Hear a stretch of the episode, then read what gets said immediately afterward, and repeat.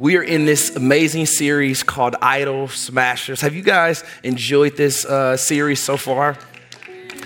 Yeah, it has been um, it's been great. Uh, I have um, I have enjoyed it. I have been challenged. Um, I have uh, been perplexed. I have been uh, uh, encouraged. All of those things. Um, and so I want to just catch us up really quick. So uh, this is week three on the first First week, uh, it was set up with, uh, of course, uh, Pastor Duke. Uh, he set this up, he kicked off the series by defining what idols truly are in our lives. Uh, he used this really great Tim Keller quote. He said, An idol is anything that is more important to us than God, anything that ab- absorbs your heart or your imagination more than God asking, or anything that we seek to give us only what God can.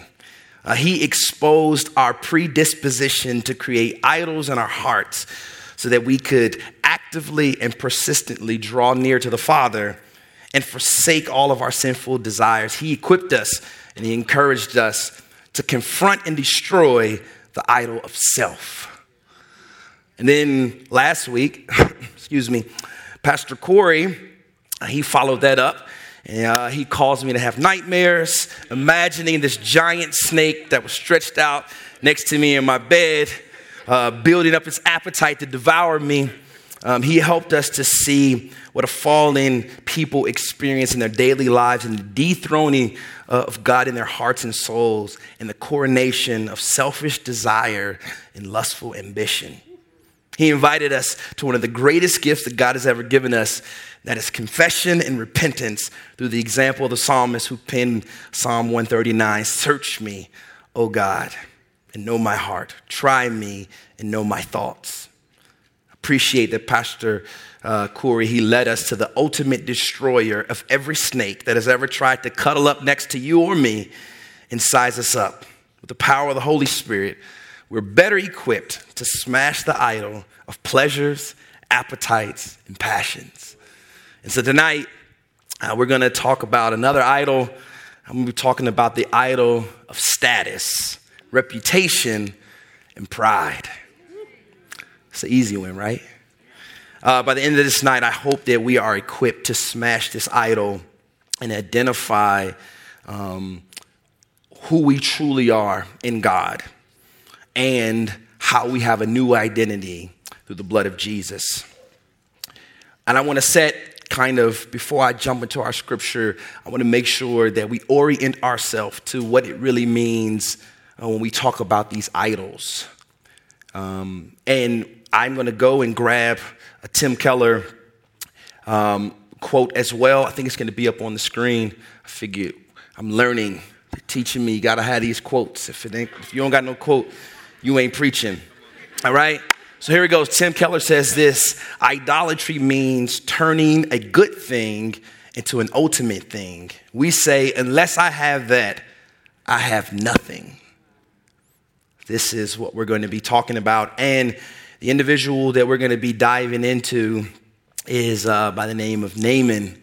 So we get to see a little bit of his story and see how this brother, this great brother, had an issue with a with an idol specifically this idol of status.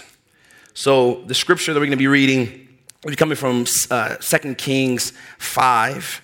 We're going to read verse 1, and then I'll skip down and read 9 through 12 uh, for the sake of time. So, if you would, would you stand with me as we read the word of God, and then we'll jump right into this thing. I'll give you a moment to turn, but it'll also be on the screen here behind you. So, verse 1 says Now Naaman was commander of the army, the king of Aram. He was a great man in the sight of his master. He was highly regarded because through him the Lord had given victory to Aram. He was a, val- a valiant soldier, but he had leprosy. We'll jump down to 9. It says, So Naaman went uh, with his horses and his chariot, and he stopped at the door of Elisha's house. Elisha sent a messenger to him to say, Go wash yourself seven times in the Jordan uh, and your flesh will be restored, and you will be cleansed. But Naaman went away angry and said, I thought that, you would, that he would surely come out to me and stand and call on the name of the Lord his God. wave his hand uh, over the spot and cure me of my leprosy. Are not Abana and uh, Pharpar, the rivers of Damascus, better than all the waters of Israel? Couldn't I wash in them and be cleansed? So he turned and went off in anger or in rage, as this one, this uh, NIV says. Let's pray. God, we thank you for what you have already done tonight, how you've already moved, how you have softened our hearts to hear you better. God, I pray that as we dive into this word, we don't just hear what I have to say, but we hear you. So, God, I present myself as a vessel. Let your word flow through me. Let your sons and daughters hear what you have to say and allow their lives to be changed by only the way you can. It's in Jesus' name I pray these things. Amen. You can be seated.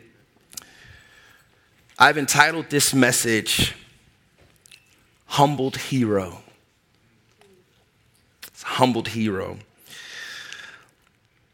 So, as we look at the story of Naaman, I've kind of broken it down into a few different points so we understand who this man is. First, see that Naaman is a great man.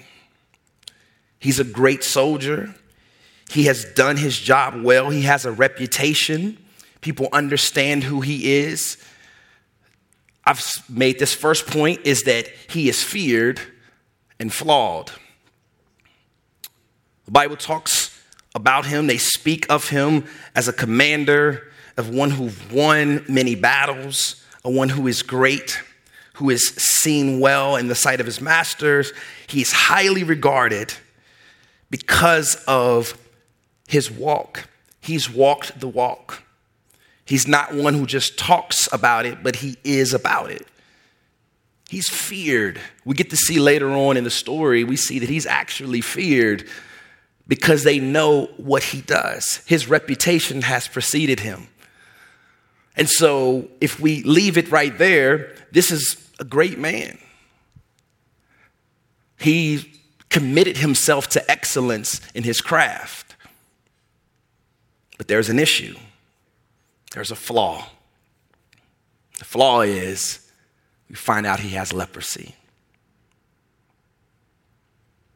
And what is interesting about this particular disease that he has, leprosy,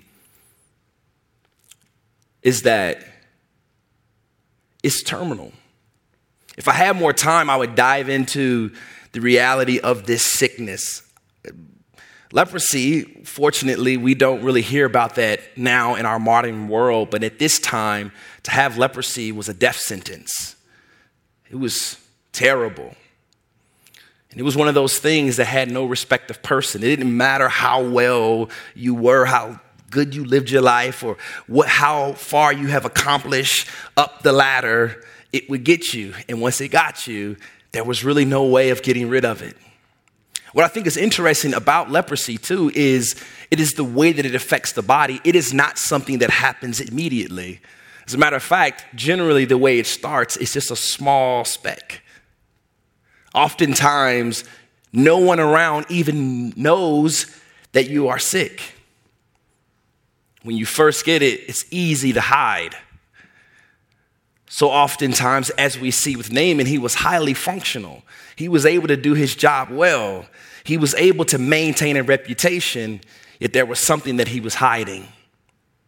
There was a flaw that was slowly eating at him.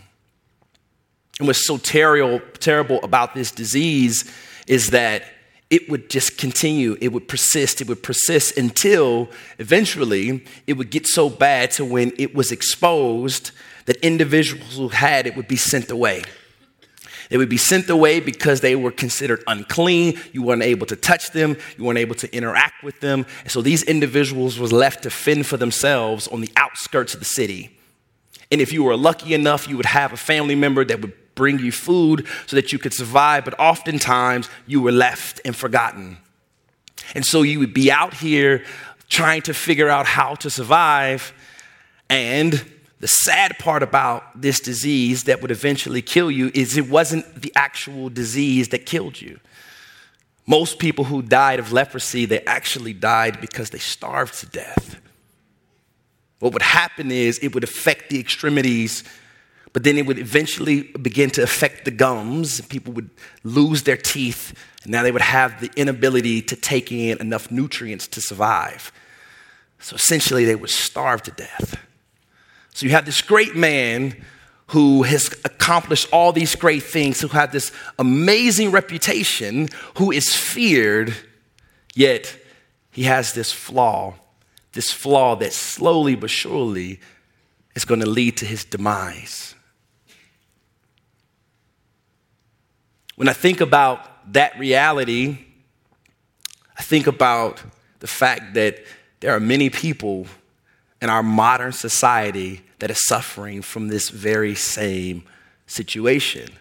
Folks that we see is so great. They have climbed the ladder of success. They have made it to be CEOs, or they've made it to have a check mark on their Instagram, or they have a following and they're able to do all these great things, yet there is this underlying thing that none of us often get to see, but it's eaten at them.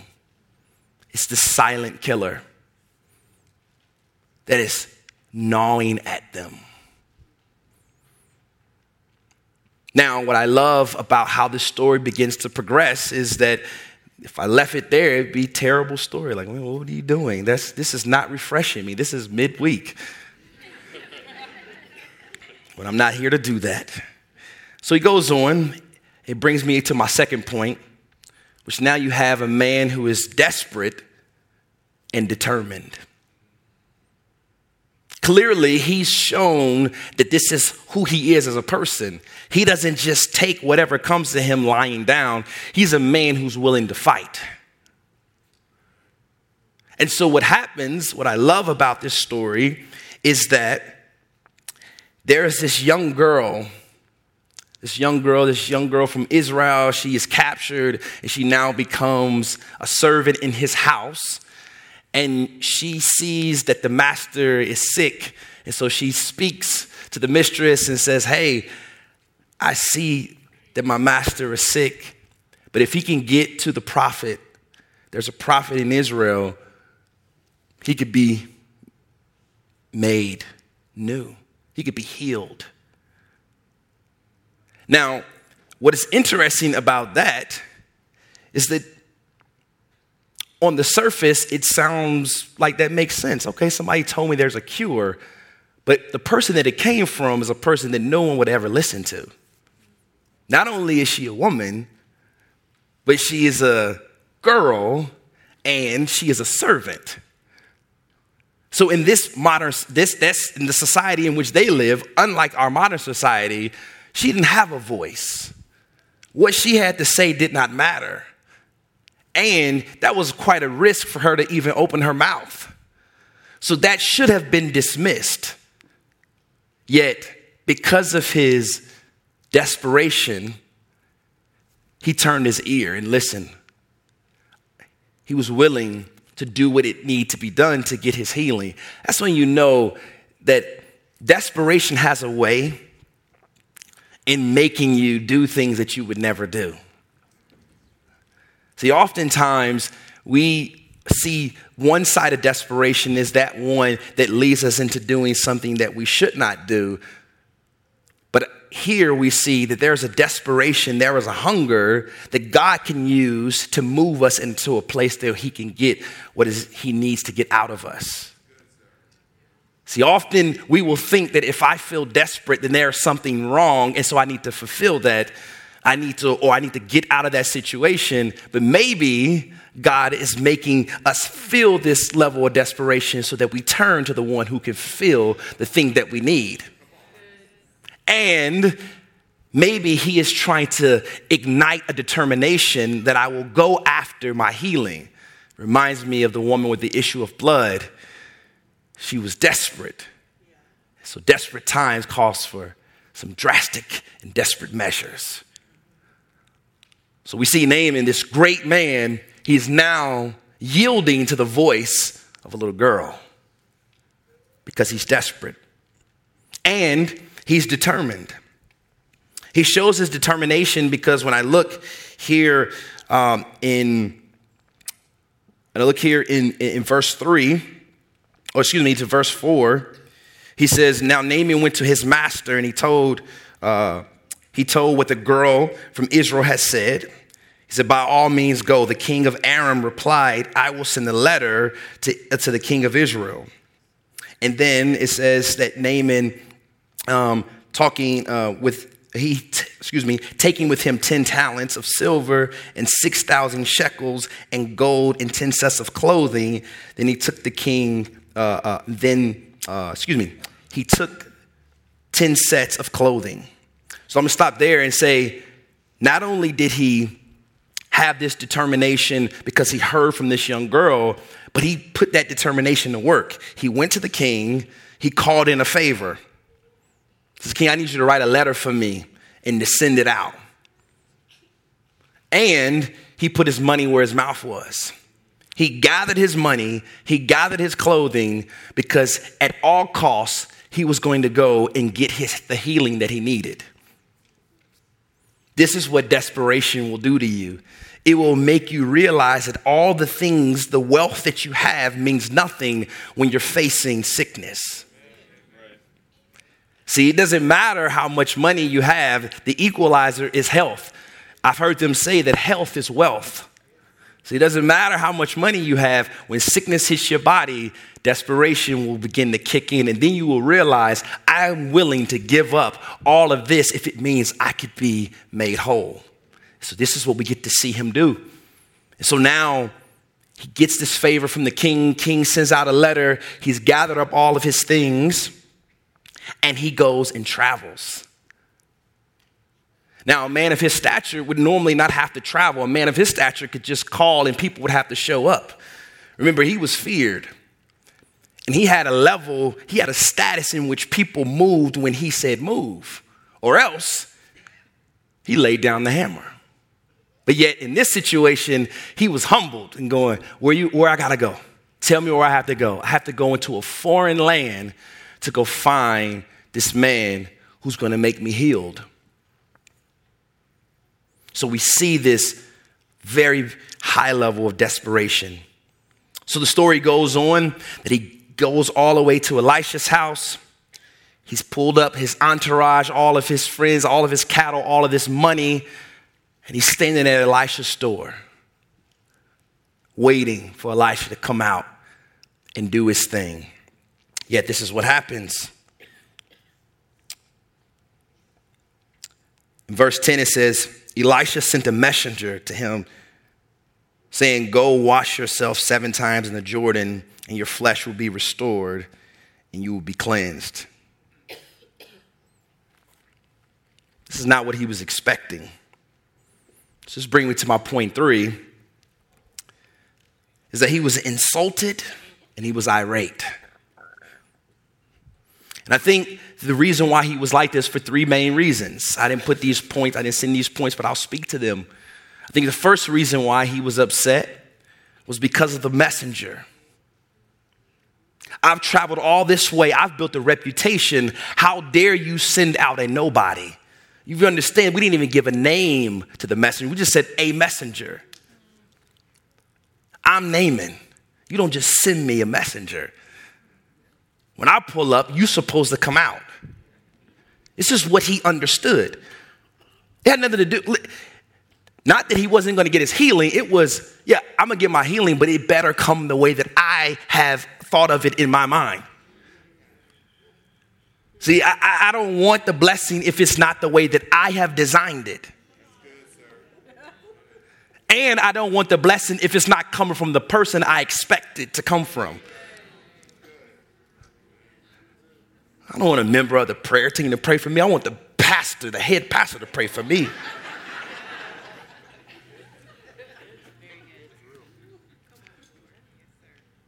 This is why he was insulted because he believed that I've worked hard enough that I deserve to be treated a certain way. And so he was upset because of the, mas- the messenger. I have enough time. I'm to tell you this quick story. So during, um, there was one year that we had the, um, this moment, we had a prophetic gathering here uh, at the church. And normally, when we have prophetic gatherings, I will intentionally uh, come up here, I'll sing, and I'll get out of the way because I don't need no prophet reading my mail. I don't need them in my mind. Understand? Uh-uh, I go away. But this particular year, I needed something from the Lord. I was like, God, I need, I'm making some big decisions and I need to hear from you. So this year, I made sure after we finished singing, I came and sat right in the front. And I, I listen, the cardinal rule is if there's, if there's a prophetic moment, do not make eye contact with the prophet or they're going to get you. Me, I was intentionally looking. I was like, some of y'all, hey, hey. The whole weekend, I thought somebody's going to say something.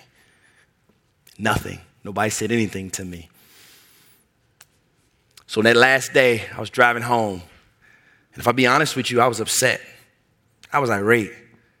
God, I, I came here. I was here all weekend expecting a word from you. And you gave me nothing. How could you, how could you do this to me? How am I supposed to move without a word? So now I'm upset. I even called my wife. She was like, You get a word? Like, nah, they didn't give me no word. What's the point of me being here if they don't give me no word? I could have stayed at home. I was frustrated. And I wish I was joking, but I was really, I was hot. So on the way home, I get a phone call. This guy calls me. It's a guy from my church back at home. Um, uh, and I don't, you know, he, he's a great guy. It's not like we're friends. He's older than me, you know, and so we would talk like maybe once or twice a year. And it was one of those phone calls that you kind of answer kind of a little bit reluctant, you know, like, oh, hey, praise the Lord, good to see you, man. Ah. And then, you know, you know how we, as guys, we do, we'll be like, oh, man, that's crazy. Oh, what? Wow. That's code word for I'm trying to move on. So I hit him with a, a few, man, that's crazy. What? Wow, man. Well, hey, man, listen, God, you know, hey, he's good. Well, hey, man, it was great talking to you because I was upset. I wanted to go home and sulk. I wanted to go home and be more angry that God didn't do what I needed him to do in my life. But here's this guy who's not a prophet, just a guy from the church. He says, Hey, man, do you mind if I pray for you? I said, Sure, man, go ahead. Is there anything you need prayer for? Man, whatever, you know, just, just life, you know, how life can be. And then he begins to pray. And he said, Man, I, I hear the Lord saying something about business. Are you and your wife thinking about starting a business? I said, Wait, what? Excuse me? He said, I feel the Lord saying something about business. He was like, I, I feel like I have a word for you. And then he gave me a prophetic word. And it was probably one of the most accurate prophetic words I ever got. And I thought, God, you saw me. You heard me. And it didn't come from where I thought it would come from, but you still spoke. I realized, I realized it was an, orthodox message from an undeniable source. I knew it was God. And I'm happy to say that this year we celebrated four years of that business being open and it continues to grow, and God is still doing amazing things. But at the time, I could not see it. At the time, I was just frustrated. Just like Naaman. The second reason why I think he was upset was because it was the method in which he was going to be healed. He says, I expected you to come out and wave your hand and I was going to be healed. That was instantaneous. Instead, what he, a messenger came and said, Hey, you got to go walk down to the Jordan. You got to bathe in it seven times. Oftentimes, we'll be frustrated by the way God answers our prayer because it takes time. God, I don't expect for you to give me something in a slow cooker. I need a microwave. I need healing. I need it now. I don't want to wait. Say, God, I need a, I need fruit, and God give me a seed and tell me to plant it. What, what am I supposed to do with this? You know how long it's going to take, how much work? And so what he's in this moment saying, oh, I'm going to give you what you need, but it's not going to come the way you want it. And because of that, he was upset. And then I think the last reason why he was upset was the means in which he was going to be made clean. Told him to bathe in the Jordan. Now, what's interesting about this Jordan, this Jordan was a dirty river. It was not, this was not the Caribbean. This was not beautiful, this was not the beautiful waters of Crab Island. My boy Darian told me about that in, in uh, Pensacola, Florida. It's, it's quite nice. No, this water was dirty.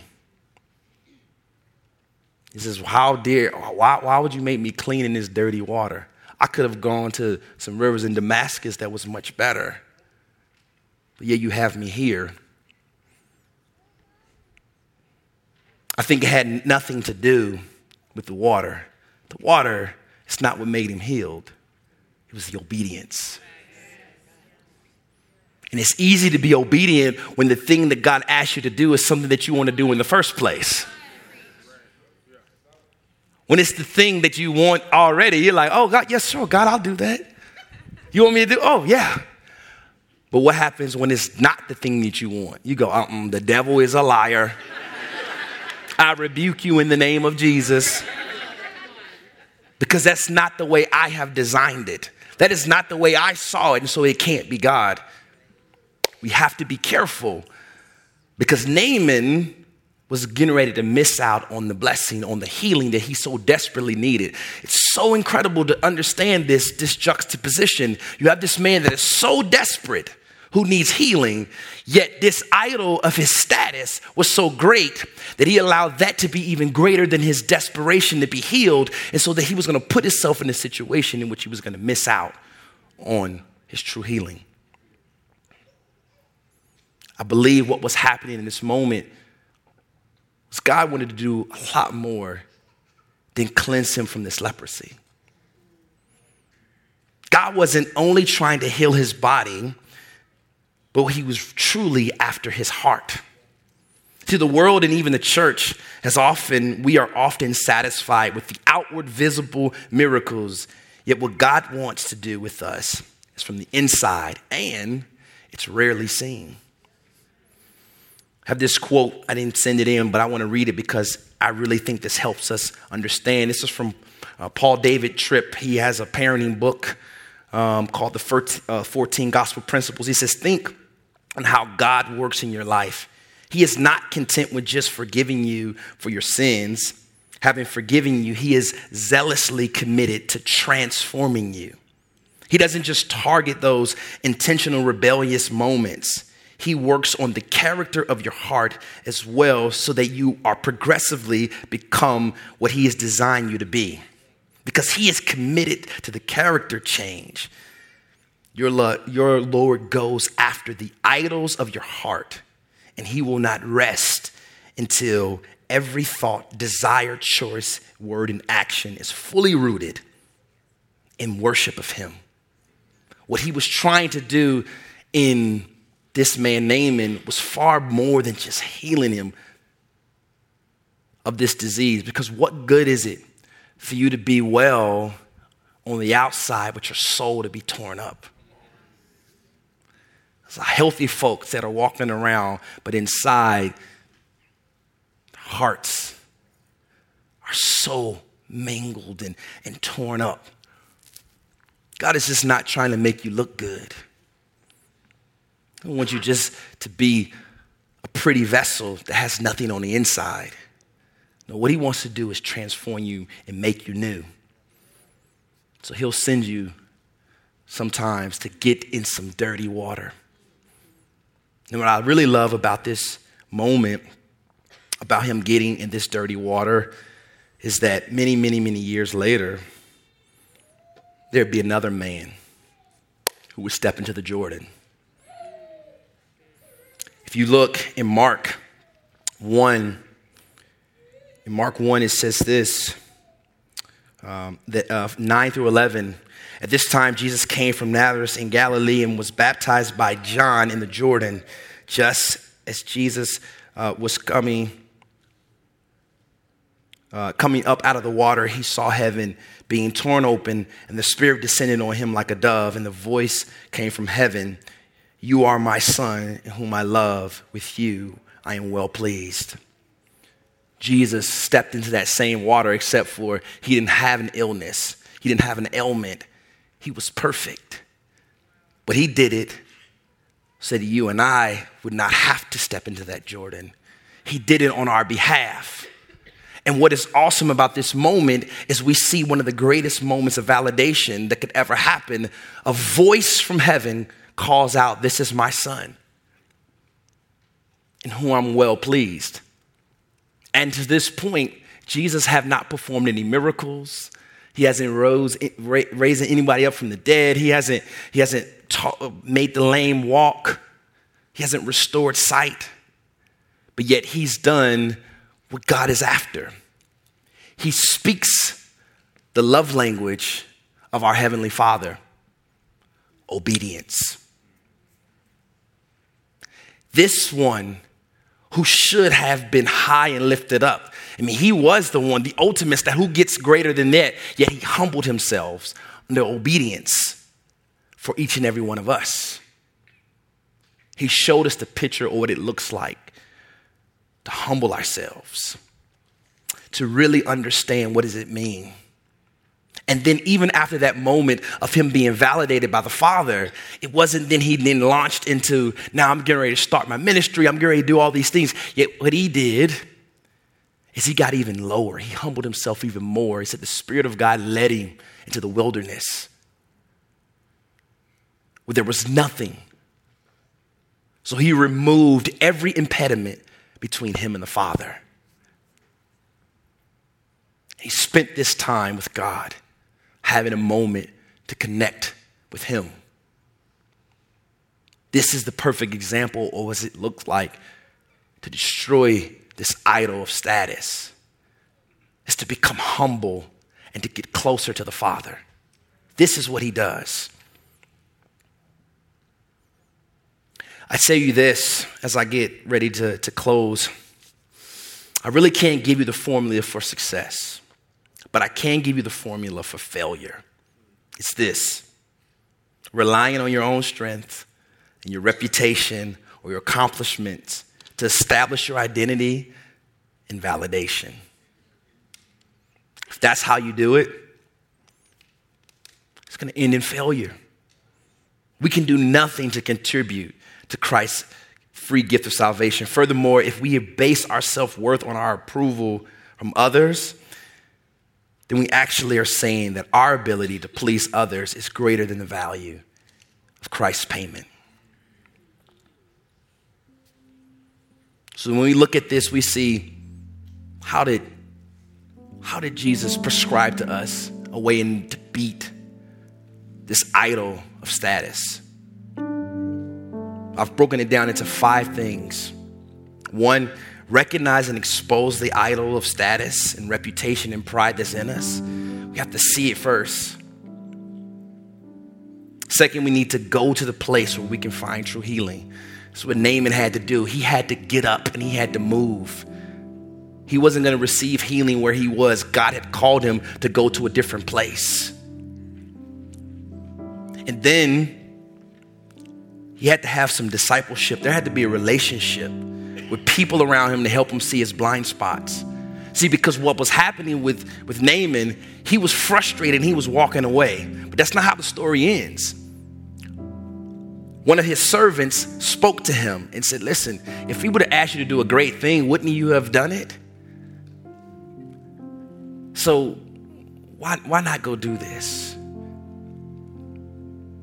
Somebody had to see his blind spot because in his anger, he was getting ready to go home and miss out on his healing. But somebody had to say, listen, don't do it. Don't miss this opportunity. This is why it's good to be walking with someone who can see those moments in you and say, wait a minute, I know you're upset. I know you're frustrated. I know you feel disrespected. But if you just listen to God, if you just be willing to be obedient to Him, there's, there's healing on the other side of that. So we see this picture of what it looks like to have someone stand with you. And then we be obedient to the voice of God, regardless of how unorthodox it may seem, as silly as it may seem, as beneath what we think we deserve may seem, we have to be obedient. This is, this is the love language of our God.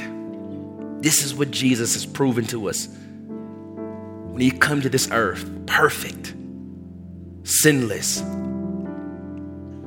yet he was obedient even unto death. And then what I love about how I know this moment was so perfect for Naaman is that in the beginning of the story, he refers to God as Elisha's God. But at the end of the story, he says, My God. See, the true transformation that happened in his life wasn't that he was cured from leprosy. It was that it went from that is your God to this is my God. When I make him my God, then that means I have everything I need. So even if I were to keep leprosy, even if I were to still, still be in the situation that I don't like, because I have God, I have everything that I need. And so then I can stand as one saying that I'm truly transformed. And everything else it's just added goodness of our God.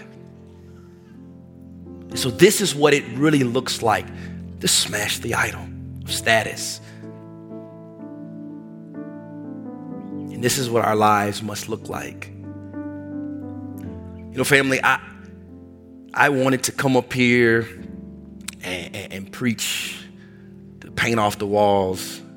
I wanted to, to invoke the teaching that I grew up in in my church where we was screaming and hollering and we was having a good time and there was a lot of clapping and a lot of call and response. Well, that's not what God has called me to do tonight. He's called me to speak the truth.